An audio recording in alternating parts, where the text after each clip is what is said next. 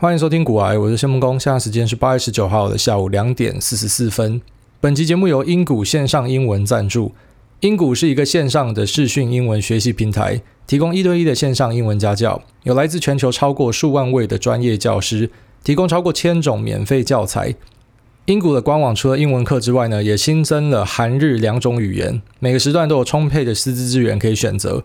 你可以看到包含用户评分、老师的自我介绍等等的，来选择适合自己的老师。时段方面弹性，选择非常多，就算半夜突发奇想想上课，你也上得到。不需要下载软体，且首次注册可以免费试听，喜欢再加入。一对一的课程让老师可以依照你的程度来教学，比起传统的补习班更能够量身定做适合自己的内容。现在加入英谷，输入我们的专属折扣代码“英股癌 ”（E N G O O A Y E） 专属优惠代码，不限方案，现折五百块给大家。英股本身其实也不贵，系列课程买下来，平均一堂课可以压到一百块左右，可以说是非常的划算。那我自己当然有试用过英股，虽然说我英文真的强的跟鬼一样，可是呢，还是找个老师来陪我练练这样。那我个人觉得它最大的特色呢，是它的老师选择非常多啊，即便我在当天要找，都还是满满的，超过几十页以上的老师可以给你预约。那上课的方面呢，因为我是第一次视讯跟人家上课，所以一开始有点尴尬哦。但是老师其实马上就可以让你进入状况。那他也马上发现说，其实我根本不是来学英文的，我是来聊天的啊。那大概聊了一下之后呢，确定啊，老师的水准跟我差不多，好了，可以了，啊，可以可以。所以在这边就推荐给大家，如果你想要好好的学英文的话呢，或许你可以试看看英谷啊，你就不用跑到外面的补习班去，你就可以在家里，然后直接坐下来啊，有一台电脑，你就可以直接跟老师视讯。那这样的学习效果，我个人觉得非常好，因为老师马上就可以意会到你的状况是怎么样。那如果说你喜欢某一位老师的话，你也可以持续的跟他的课程。好啦，那就这边提供给大家，如果你要这个折扣码跟连接的话，你可以在我们的叙述栏找到。闲得发慌，想要培养新的兴趣吗？还是说想要多学一种语言来帮助自己的工作？你都可以选择英谷。我在上古时代的某一集好像有跟大家聊过，说这个财务自由的东西。好，那时候举例是讲说财务自由。三个阶段的，那第一个阶段呢，就是全年买东西不用看价格，那再来就是好事多，那再来就是微风超市。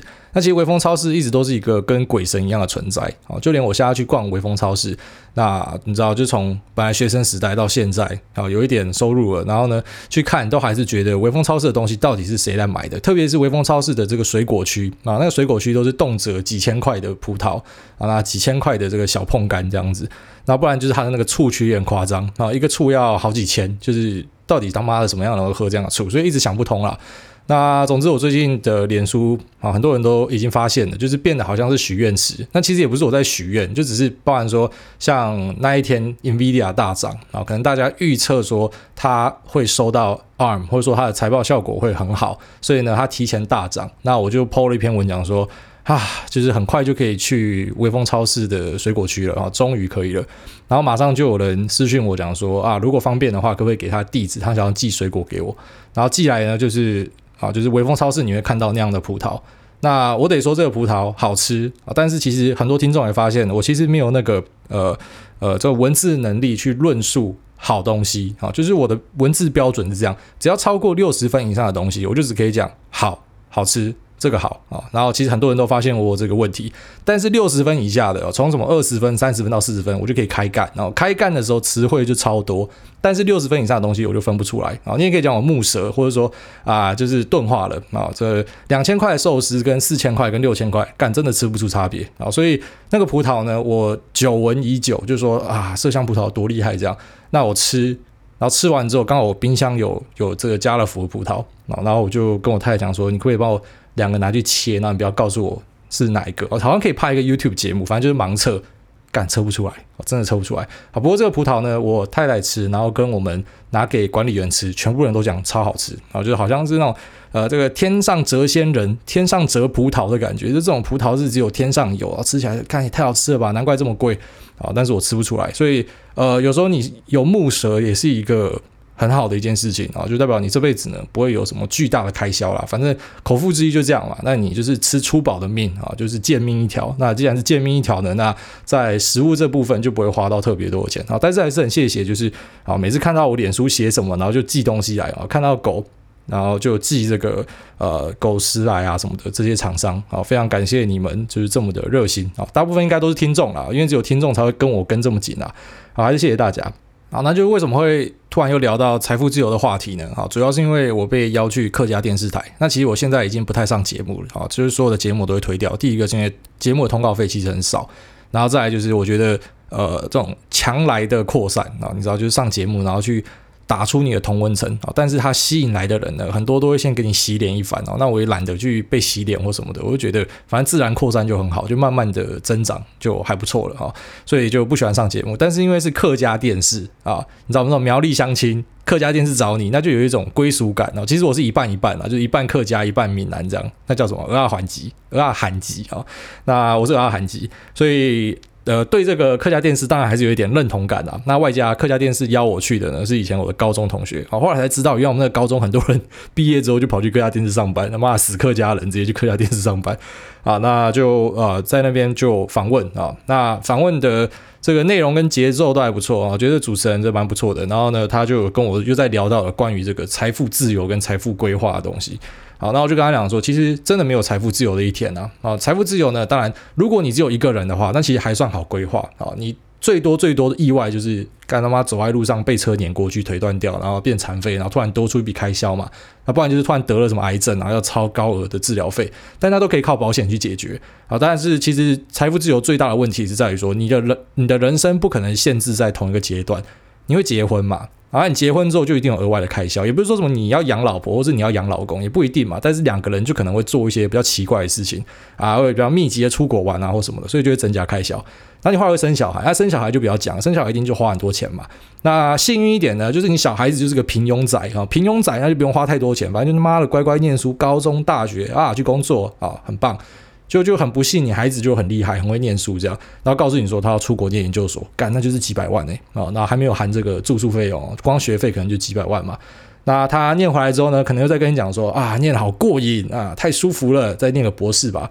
啊，这时候你就会发现说，根本没有财富自由这种事情啊！你规划的那个上升轨道，你规划你的这个薪水的成长，然后跟你的资产配置呢，其实它就是只够供应你所可以看到的未来。但是呢，你有太多是你看不到的未来，所以我觉得去追求财富自由是一个很奇怪的事情啊。然后最后面我的结论是这样啊，就是其实那些真的在财富自由里面的人，好。他们自己都不觉得自己在财富自由，因为他们每天就是认真的在工作，他们每天就是认真的在炒股，然后呢，这个花很多心力在做这个资产配置跟研究，找寻各种投资机会。所以这些人就算他已经达到了财富自由的标准，可是他还是不会觉得自己财富自由哦，因为其实某种程度来说，赚钱对他来说就是生活的乐趣来源啊。那当然，我们身边都有这样的人存在。那即便没有呢，你当然电视上就可以看到，像为什么郭台铭还在上班，为什么巴菲特还在投资啊？为什么他们都这么有钱呢？为什么贝佐斯还要在外面他妈抛头露脸呢？为什么伊隆马斯克他妈的要把自己的房子卖掉啊？为什么他要变成租屋主？那你想通这件事情之后，你就会发现说，其实财富自由最后面就是归属给这些啊，就是。很认真投入在自己真的喜欢的事情上面的人啊，那反而是有另外一群人呢，就喜欢去买一些那种打鸡血的书啦，啊，然后呢，让你。瞬间的感到一些高潮哦，就很像他妈的拿针在插血管，然后打东西进去，或者说在吸粉，然后 然后在吸吸，然后突然一瞬间觉得说哇，我自由了。但是其实你会忘记说，你看完这本书呢，呃，它就是一个帮你心理上调理的一个功能而已哈。但是最主要呢，你还是要去增加收入，然后你还是要想办法守成哈，赚到的钱也不要说。投一些奇怪的标的，然后就把钱都赔光了嘛？啊，那也不要说啊赚到的钱，然后都不知道如何投资啊。在全球进入这个零利率甚至负利率的时代的，那你会发现你存银行啊，你会跟其他人的距离就是越拉越开嘛。那在这种种种的状况之下呢，你会发现其实还是需要实干啊。我看那些书是没有什么干用的啊。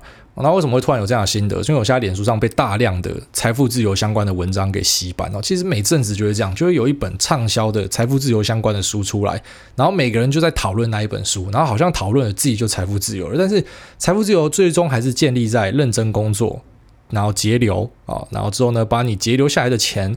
找个好的方式去持续的让钱帮你继续工作下去啊，其实基本观念就这样子啊。但是我不知道为什么很多人喜欢看这样的书，然后就好像人生被点醒了啊。然后你高潮了一个月之后，后来又醒来，发现说干薪水还是哪一样的啊，那你还是没有踏出你的同温层啊。那你好像省钱，对你开始省钱了，可是你省到后来发现生活品质都没了，所以很奇怪了啊。这样的书为什么可以卖得这么好？我觉得跟大家的日子其实过得没有特别的快乐有很大的关系啊。但是如果你日子不快乐，你就多听股外吧啊，我相信。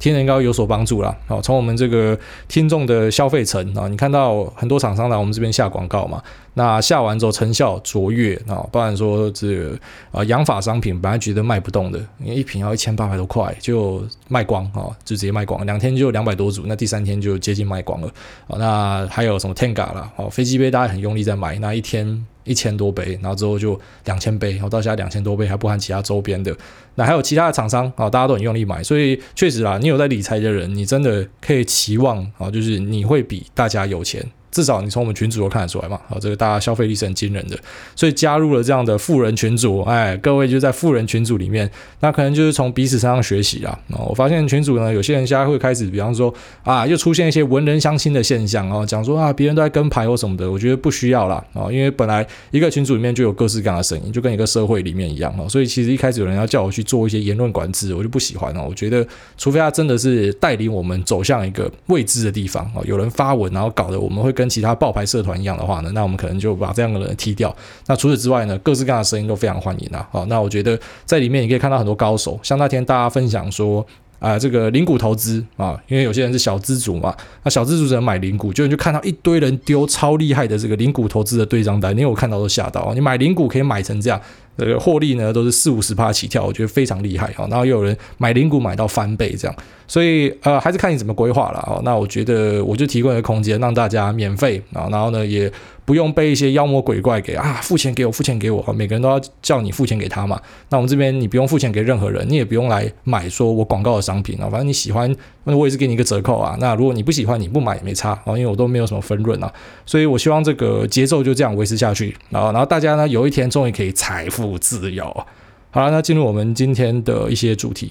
首先，快速的看一下美股了。美股现在还在财报季里面。那今天呢是八月十九号了，所以美国时间的今天就是 NVIDIA 会公布它的财报。那这个我相信是重头戏啊，因为首先我自己买了很多 NVIDIA，有在听我节目的人应该都知道啊，买到晕船。啊，其实买到晕船不是好现象哦。啊，对我来说呢，我终究是要把它减码回去正常的持股比例啊。它不可能买到什么，像现在，因为它又持续往上涨嘛，所以它大概占我总资产的四十趴、五十趴，差不多了哈，已经爬到那个位置。那其实这是比较不健康的现象，所以呢，还是要把它减低。啊，持股就是你要慢慢的减码，然后换到其他东西啊。只是有时候就是这样，你看到好东西，你就忍不住一直买，一直买，一直买啊，就买到后来发现你买太多，那买太多会是一个问题哦。好，比方说你现在看到台积电非常好嘛，对不对？那你就想要重压台积电，可是你要想哦，就是台积电虽然很好，虽然看起来是呃这个无人能挡、无可匹敌哦，可是你只要重压单一档股票，你带来自己的曝险就是非常大的啊，所以这是一个比较不好的现象。那除了 NVIDIA 之外呢，啊，就昨天还公布了。C 的财报啊，交易代号是 SE。那 C 呢，它是 Garena 的母公司，同时呢，也是虾皮的母公司。那财报开出来也很漂亮哦，就直接跳空上涨。那上涨之后呢，你就看到 ARK 啊，我之前跟大家分享过这个 ARK 主动基金很厉害，那它就追高哦，看它的交易记录上面呢，它追高买了不少的这个 SE 哦，所以有时候你发现这些人很厉害啦。你以为说他们在追高，但其实你知道他们就是看了财报之后，然后验证自己的剧本是对的。好，比方说他算了一个，像以台湾的分析师啊，你看得到的啊这些外商的报告呢，他们写出来一般都会这样。比方说他告诉你说，二零二零年他预计可以赚多少钱，然后二零二一可以赚多少，二零二二可以赚多少。那这是他的预测哦，就是以现在他观察到的现象去预测。但是，比方说，只要有一个财报或是一个 guidance，然后改变他的想法，让他知道说没有，其实可以赚的比他想象中的还要多。那当然，对他们来说去追高就是非常合理的事情啊，因为他们觉得便宜便宜我就大买。那 ARK 的操作除了买了很多的呃这个 SE 之外呢，那你也看到他有稍微的出脱一点 Tesla 啊，但是我觉得不用太担心，因为其实这个主动基金呢，他们。很多支啦，哦，它有什么 ARKW、ARKK，然后有很多的 ARK 系列。那你会发现他们很多重叠持股就是买特斯拉，然后因为这个老板娘呢，Catherine Wood 就是最看好特斯拉的人。好，在当初大家都把特斯拉没有看得这么好的时候呢，他把特斯拉上看四千，上看七千，甚至最好的剧本上看到一万多，哦所以他觉得特斯拉是一个会。持续成长的好公司，除非有什么意外发生，除非有什么超强的竞品产生，不然目前它就会维持这样的上升轨道啊。所以它小卖一点特斯拉，我觉得是一个调节啦。那财报还会持续的开下去哦。那我觉得现在这个财报季的特色就是然后其实科技公司大家发现不是虚涨，是涨真的啊，但是不代表财报开出来他们就继续涨啊。比方说最红的 CDN，最红的这个边际预算相关的股呢，他们在财报开出来之后呢，就进入一个休息啊，还没有转空啦，它还是维持多头的一个走势，但是就是休息啊，就是不持续进攻了。那其实有很多的股票开出来啊，包含 Citrix，那包含 AYX 啊，就是开出来之后呢，那其实呃一些分析师解读也不觉得。是真的很糟糕的一件事情啊，比方说也没有想象中这么坏啦，或者像像那个 Team 啊，啊 Atlassian 这家公司也是，那大家觉得其实没有那么坏哈，但是市场照样杀，所以我一直跟大家强调说，你不要帮短线的涨跌找理由啊。如果你看好一个题材，比方说我现在已经决定要长期建仓 Tesla 了，所以只要 Tesla 有便宜的价位，我就持续的买进啊。那它当然在。呃，长期的过程之中，它一定会起起伏伏，然后一定会有一些消息，比方说这个 Elon Musk 跑去呼大马了，然后市场又在杀啊，那杀我就减啊，所以呃，不要因为太短期的现象而去改变你的这个持股的计划啊，但是你还是可以去修正哦。你要记得，如果它开出来的成绩跟你想象中差很多啊，比方说呃。以 Tesla 什么样的状况，我会可能会开始减低持股呢？比方说这个中国的 NIO 哦，虽然现在看起来还不成气候嘛，啊，中国的 NIO 或者说其他的传统车厂做出很厉害的电动车，那并且呃在一些地方取得卓越的市占等等的啊，在这样的状况之下呢，那当然才可能会考虑把 Tesla 的持份给降低，然后转换到其他就是你觉得也不错的电动车产业上面。反正整体的逻辑是这样啦。好，那大家就一起去等晚上 NVIDIA 开出来的财报是怎样。好，那我个人是看好 GPU 的后续走势啊。我个人觉得老黄这家公司呢是可以持续关注的。那财报开出来，当然可能会大涨，可能会大跌，哈，都是有可能的。那我个人觉得呢，如果你是一个长期持股者的话，好，不要因为短线的涨跌去找理由。因为现在开始看到，虽然有很多人已经可以了解我要讲的是什么，哦，他们也会在当有人问说，哎，为什么它今天会涨啊？然后他们就会跑出来讲说，啊，你都没有听 Podcast 哦，就叫你不要帮短线去。去找理由了嘛？那也有些人去实际验证啊。那验证的人呢，就是说我终于懂为什么就是啊，主委，然后叫我主委嘛。为什么主委会这样讲呢？因为啊，就是确实我今天看到它跌，然后我开始找理由。那如果明天它直接突然涨三根，那我又要再去找一个理由，就很辛苦嘛。可是你会发现，就涨涨跌跌就是一个上升趋势里面必有的现象啊。这个持续指数还是上升啊，然后这个个股还是上升啊，但是它不会一路就往上喷到底，好吗？好，它一定会涨一点，跌一点，涨一点，跌一点。那呃，只要整体公司的轨迹没有改变啊，那当然就没问题了。那美股很难发生这种整体轨迹的改变哈，因为他们基本上就是一个大型的啊品牌厂，那可能会因为啊，比方说中美贸易战互相制裁而受伤。那除此之外呢，但是大的品牌就还是会持续发展啊，即便有很多的波折，可是呢，只要它的方向是正确的，那就没有问题。可是反观台股哈，接下来就回来讲台股，那台股就会比较辛苦一点，怎么说呢？因为像台股呢，现在最大的消息哦，就是。美国这边要再加强对华为的制裁，不只是华为，还包含华为旗下的子公司。那除了好，本来说不给你用高通的晶片嘛，那只是现在要告诉你说，啊，连联发科的晶片都不给你用，只要有掺到美国技术的东西啊，反正你谁去帮华为，你就中奖了。你看中国一些公司现在，你看小米，小米就超安静的嘛，小米就 shut the fuck up，然后讲说我只是做扫地机器人的，那我什么都不讲，那你不要注意到我。好，那你发现中国还有 OPPO 嘛，哈，OPPO 跟小米现在都非常的低调，所以华为被制裁呢，可能换过来就是 OPPO 跟小米会获利哈，在手机的这部分，因为华为现在已经没有晶片了嘛，他没有办法把东西做出来了嘛，那当然可能就换成是 OPPO 跟小米可以去吃下华为本来的市占啊，因为现在美国就是要教训华为，那教训华为最主要原因当然是因为华为的官方色彩太重了啊，中国就一副屌样，讲讲说我要用华为统一世界的感觉啊，要用我的五 G 规格，然后呢要用我的东西。啊，对于美国来说啊，在大国博弈之下呢，谁可以抢下五 G 的话语权？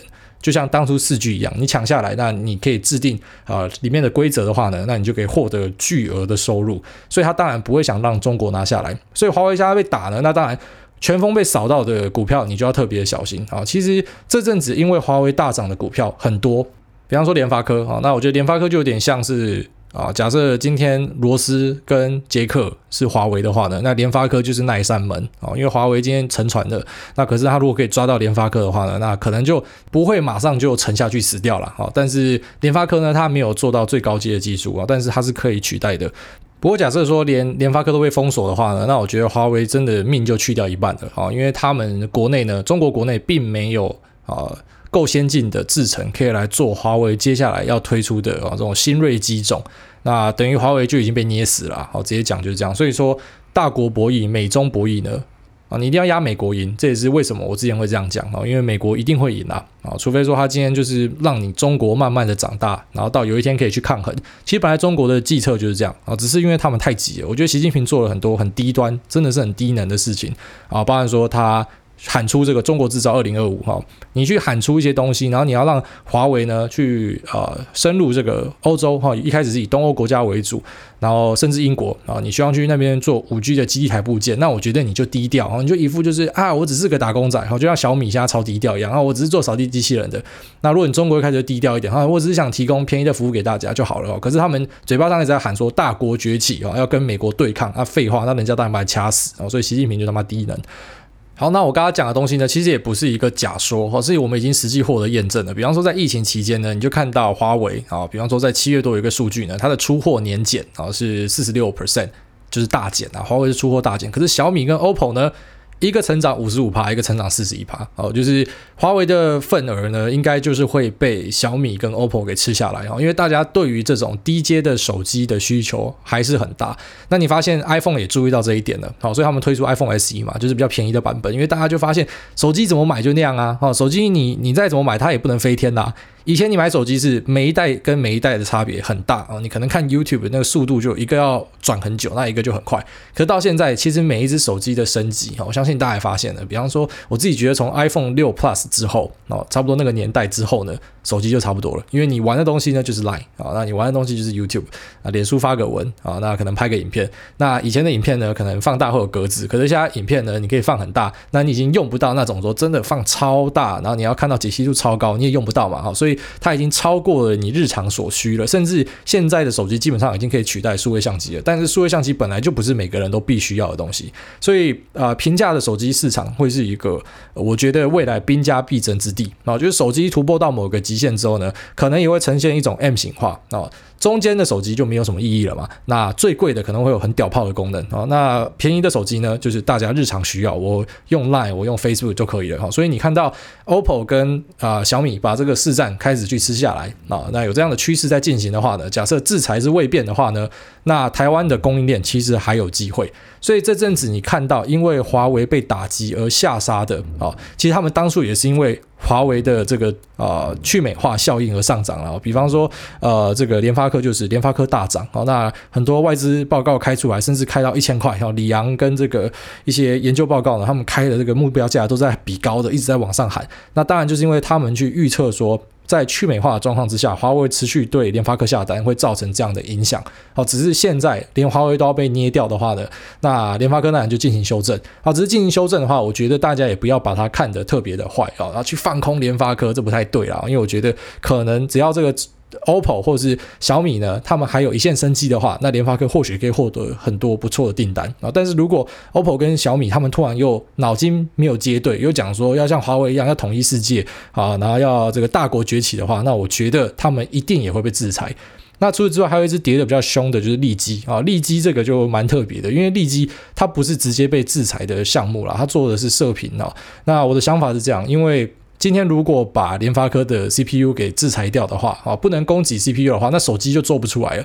那手机做不出来的话，那里面做射频的啊，这个利基当然它就没有屁用了。所以其实跟啊手机相关的一些供应链啊，你可以直接很简单的方式，好教大家，你直接上雅虎，那你上一些股票网站，你把上市上柜跌幅啊从跌最凶的这样一路排下来，然后你看里面只要是中概股，哦，就是靠中国的华为。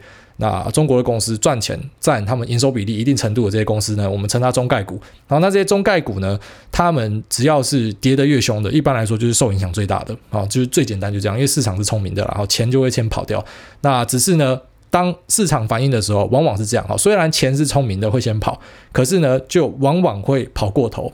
好像是是德国股神讲的嘛？好，那一位很经典的话嘛，就是说主人牵着一只狗，你可以用这个讲总金，好，主人是总金，然后呢，狗是指数，但是你也可以用这个讲股票，好，就是呃，主人是股票的基本面，然后狗呢就是短期的走势，所以短期它是有可能会超跌的。那超跌的话呢，可能你就会找到一个很难得一见的投资机会啊，杀得够低才有甜头嘛。那之前大家都在那边靠北，股灾之前在那边靠北的时候，股价都好高哦。然后终于杀下来之后，大家不敢捡啊。结果现在回头一看，那个可能就是非常难得一见的机会。所以啊、你不要在下跌段马上进去抄啊，因为你不知道它会跌多深，你不知道影响范围会多大。可是如果你有去做好一个计划，算好啊，比方说算好说，我觉得呃。联发科它的未来的获利的展望是怎样？你自己算不出来没关系，你就多看几份报告嘛。啊，你开的券商他们都可以有报告，你自己看一看嘛。那假设说你还持续看好的话呢，它如果跌到够便宜的价格，那我觉得啊还是会有这个转单效应的影响，就是它没有那么惨啊，啊应该没有到马上就要完蛋这么可怕的地步。但是短期下杀段呢，啊，我还是建议不要太早就进去接刀，你宁愿等它反弹一点啊，然后再考虑进去。好了，那我们台股的部分就聊到这。好，那我们今天其实聊了蛮多呃个股相关的东西。其实我本来是想要跟大家聊啊卫星卫星通讯啊，卫星通讯是我觉得 next big thing 啊。虽然这个 next big thing 呢，在一九八零一九九零年代就出过一次哈，当初有三个卫星通讯的公司，然后就后来都破产了啊。所以为什么？SpaceX 一出来的时候，大家也不看好它。哦，这个 Starlink 大家觉得你一定会破产，因为之前大家都破产嘛。啊，那它是一个很大的题目啦。但我看接下来剩下的时间呢，我没有时间去讲这个。呃，我本来想跟大家聊的关于这个卫星通讯的，我就在股癌上面先大概写一篇文章啊，就是关于国外的啊，因为国外有品牌嘛，啊，台湾没有，台湾就是供应链啊。但是台湾的供应链也蛮多可以看的啊，就是提供这些，哪怕说卫星要使用的 router。或是呃卫星相关的一些工业品啊，那台湾有蛮多在做这个的。那这个我们可能就等下一集或下下集。如果说没有什么大事的话呢，那就来聊一下这部分。好，那我已经开始去做一些股票的布局了。好了，那我们就进入 Q&A 吧。首先第一位灵魂窃取者啊，他说：“癌大请受莱恩小弟吹捧一波，五星吹上天。无论周遭家人朋友有没有接触股票，一律都推股癌的坑。”即便只听艾大讲生活时事，依然受益良多。感谢你的分享。菜鸡近期踏入啊某个券商，然后新手运爆发，搭上的 NVIDIA 跟特斯拉的涨势浪潮。哎，不错不错啊，我们是同车的。他说：“人家说别跟股票谈恋爱。”想问癌大关于听力的心法，十 percent、二十 percent，何时才是好的卖出点？每集必听，重复听，感谢癌大手把手教学。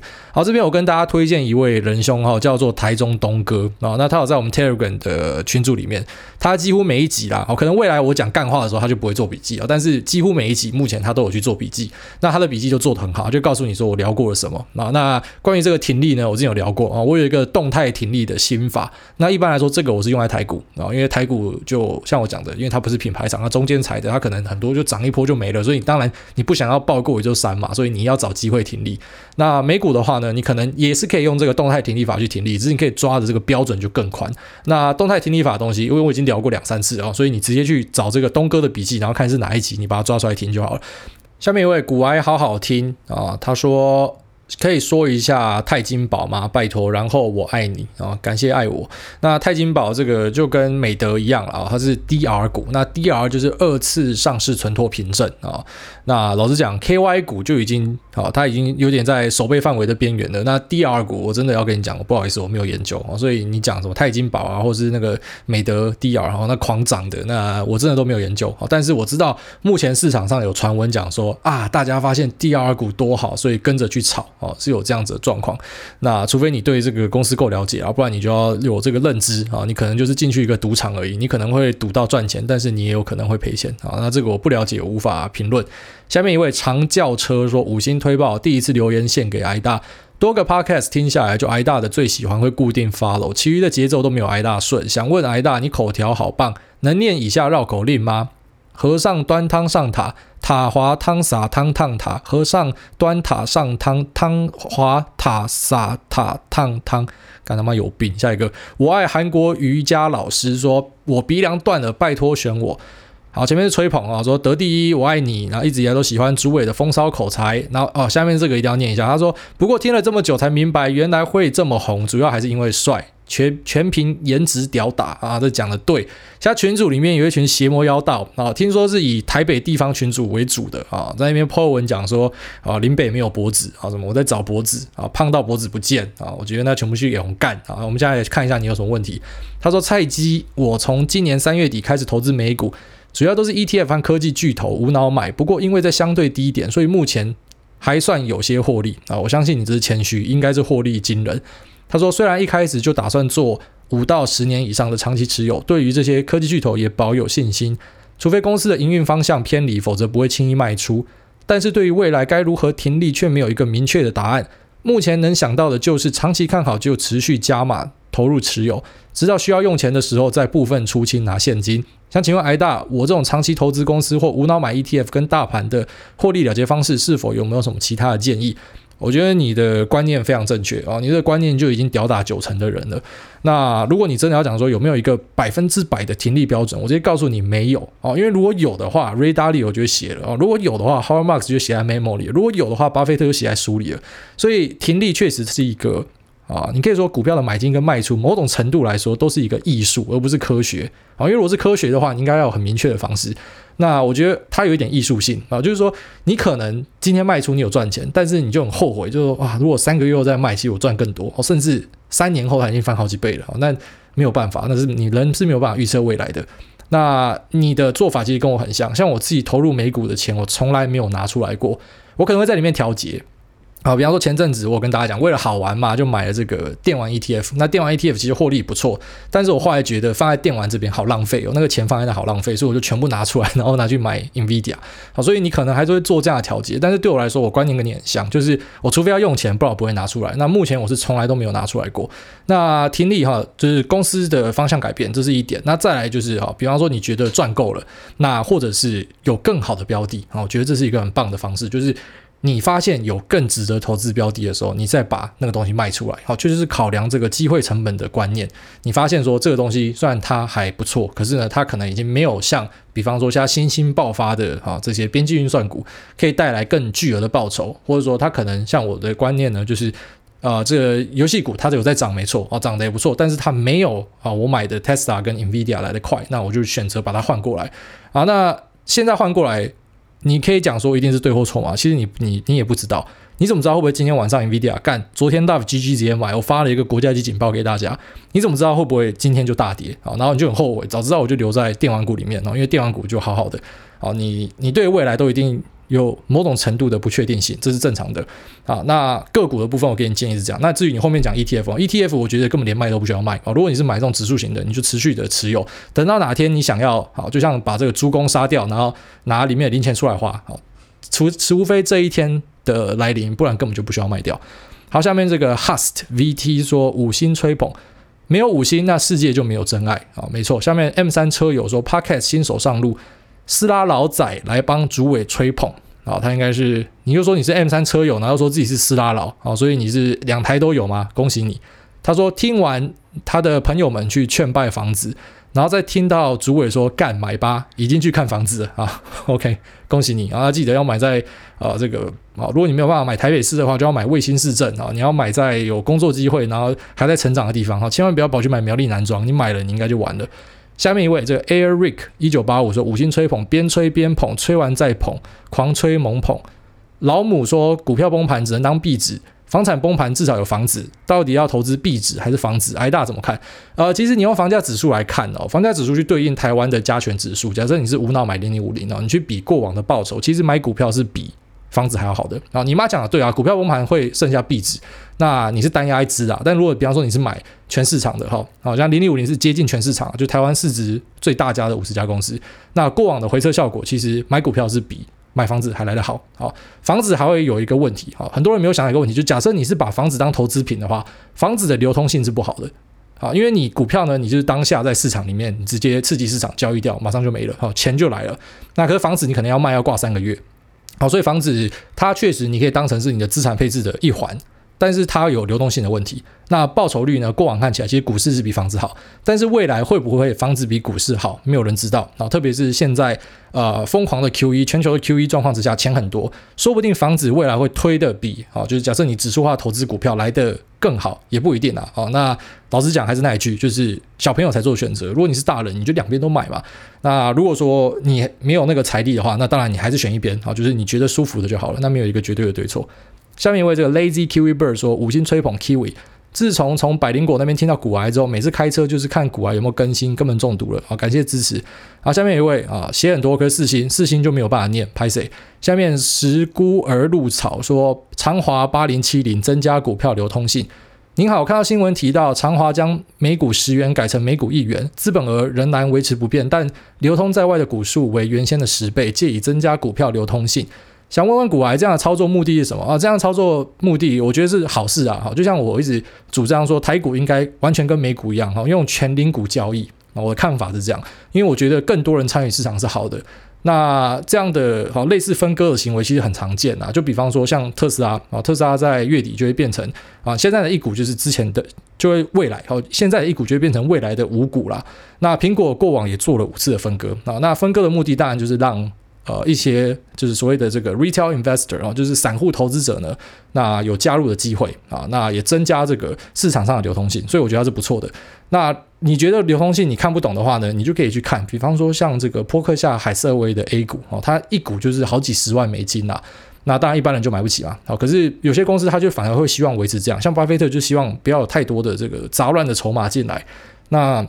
呃，Jeff Bezos 的亚马逊呢，其实也有人这样讲哈，他的股价几千块，然后都不分割，就是他也不希望太多的这个散户投资人进来。那可是有些公司他的想法就不一样啊，他觉得流通性好，然后呢，大家可以参与是好事，所以我觉得他没有绝对的好跟坏。但是我知道长华他一分割完，大家就去炒它，然后因为第一次有这么便宜的股票可以买啊，先炒一波再说啦，所以他就好像跑去摸涨停嘛，如果我没记错的话。好，下面一位这个，你不要一直重复说肥胖版刘以豪站着吹。躺着吹，青蛙吹，六九吹，吹到癌大上太空。想请问癌大，我有一位朋友买了一张股票后，从十四块跌到五块，已经摆烂放了好几年，催眠自己从赚股利回本。还有一档越摊越平之后，也摆烂放了好几年。对于自己买股票，就是完全不想管。最近他终于想起有这些股票，想请问癌大如何建议他现在怎么操作？放了好几年，砍掉赔钱舍不得，继续放着又没前途，癌大求解。啊、就是机会成本的观念啊，还是那一句，如果。你今天买进的股票已经开始赔钱了，你不要去锚定说我之前是买多少钱，因为那是没有意义的，因为它的现值就是这个钱，从十块跌到五块，它现在就剩五块。那你要考量的不是说啊，它会回十块我要抱着，因为有些公司可能再也就回不去了。那你要考量的是说，我这五块我放在这里，跟我换去另外一个也是五块的地方，哪一个比较好？哦，这是你要去的一个思考方向，而不是去锚定说我之前买多少钱，哈因为你之前买多少钱，那已经是过往的事情了，那是没有意义的。下面一位 Victor on Fire 啊，他说内容太赞，追爆吹爆。常听癌大讲不要跟股票谈恋爱，这句话印象很深，记得是多年前在胡立阳的书里看到，也是我买的第一本关于股票的书。想请问癌大知道胡立阳吗？他的书浅显易懂，蛮好让菜鸡入门，但是他书里说一些简单的指标和线型，到底是胡说八道还是有参考价值呢？差低。好，我这边我跟大家也讲过好几次哦，就是说你只要遇到有人跟你讲某个指标、某个线型啊、某个成交量可以怎么样怎么样的。很简单，直接回撤啊！你直接拿去股票下它的线图这么发达啊，那么这么多 app，美股有这个 investing 有 trading view，那台股呢？啊，我们也跟大家介绍过很多 app，那你都看得到，你直接拿去回撤就好了嘛！啊，到底是真的还是假的？回撤就好了。那我个人是相信有些指标啊，在一些人妥善的使用之下，它真的是有效的。好，比方说我们群组里面就有一位啊，他就是有在用这样的指标，那那一位就教练呐，好，可是教练大家也看到他绩效嘛，他就真的厉害啊，啊，就有些人这个画线画指标，然后最后面就发现说，干他根本用出来跟屎一样嘛，他就是在画图说故事。可是也有像啊，比如说像群主这一位呢，好，其实也蛮多人呐，不止他啦。那他们有一些他们自己的买进跟卖出的标准哈，比方说突破某个压力线杀小的那。对他们来说是有用的。那你实际上哈，因为他们也很坦白，在事前就跟大家分享嘛。我们这个群组就是没有在跟大家收钱，大家就是啊、一些啊，我们可以讲直接一点，一些 winner 在里面分享嘛。那这些温拿们他们分享的东西，他们也没有说事后要跟你吹捧，因为没有跟你收钱嘛。所以他事前讲，那你发现说，哎，有些东西好像真的有效啊。但是你会发现，呃，这些很厉害的人哈，他们只是用这些技术指标去找一个。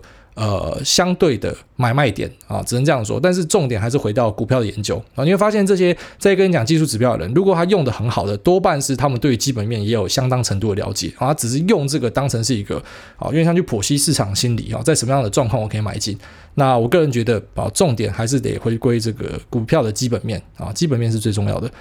好，时间差不多了，好，那最后一位这个大理阿鹏啊，大理阿鹏说，爱的五星吹捧。还记得前几集挨大劝示说，想求婚的男生直接不要啰嗦，求起来。小弟在上星期日终于完成人生大事了，在出发前紧张到眼皮抖动，在车上赶快打开 Podcast 听听挨大的声音，情绪瞬间平静，多有如波罗蜜心经一样安定人心。感谢挨大这一路的开示，不论人生观还是投资观，真的是生命中的贵人。我觉得今天留言有几个真的看起来他妈跟嗑药一样。刚刚前面那个叫我念念这个顺口溜的，然后下面下面这一个说什么我的声音跟什么心境一样，干他妈的两个都重病哦。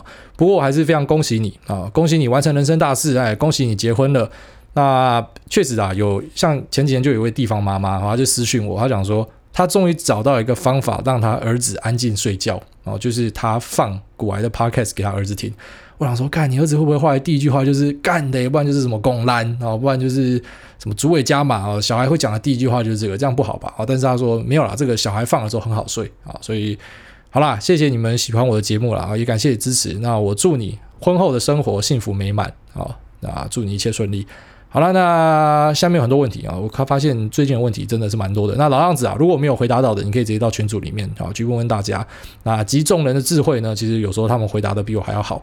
那如果说有大家无法回答的，好，那我也没有办法回答的呢，我也会去帮你找答案。好，那我们就尽量一起去在这个投资路上一起前行啊。那即便要当菜鸡要被宰呢，也是一起被宰啊。那我相信长久的过程之中呢，我们会成功的啊。那大家会找到最适合自己的方式。好啦，不要讲这种 pep talk，好，直接这期节目就到这边，先谢谢大家，拜拜。